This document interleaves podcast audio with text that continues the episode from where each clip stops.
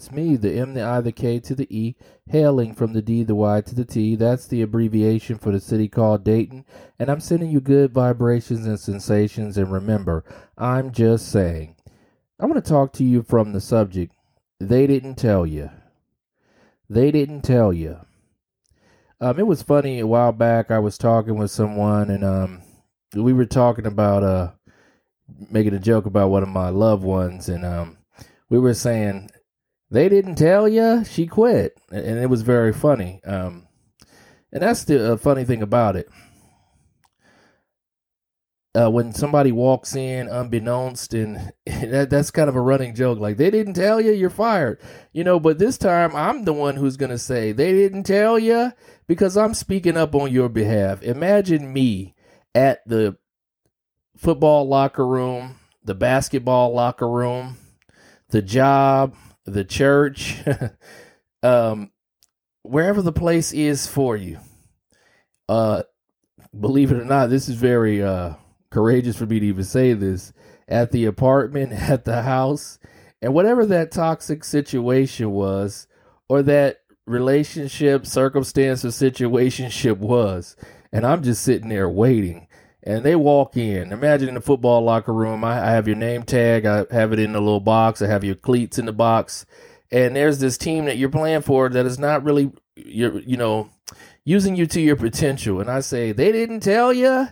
He quit. He's got another team. They let him start both ways. He can play more than one position. He's having a good time. The basketball. They didn't tell you.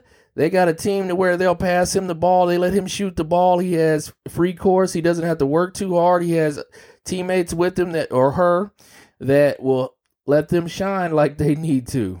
Or that apartment and that person was thinking that you were just going to sit there continuing to take all that stuff off of them.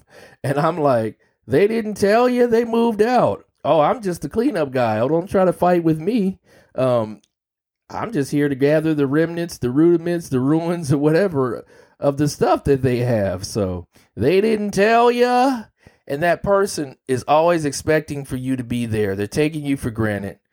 You know, it may even be you taking yourself for granted. Just imagine uh, you walk into your own house and in that higher form of yourself, Uh, I can't stop laughing throughout this podcast because this is very funny because I love to see freedom and, and exhilaration of people.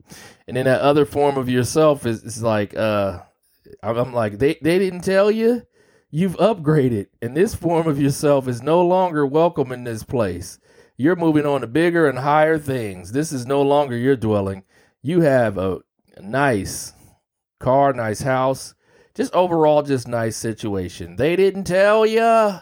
So I want you to just sit back and think about that next situation, that best thing, and whoever left you where you were, don't worry.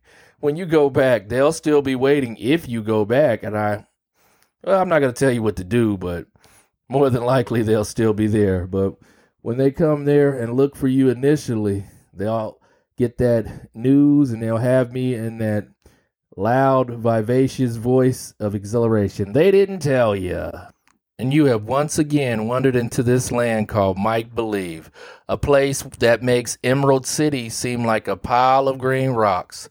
Never Neverland wish that it never existed in the first place, and Wonderland wonder why it was ever created. I encourage you to dream like you'll live forever and live like you'll die today. I freaking quit!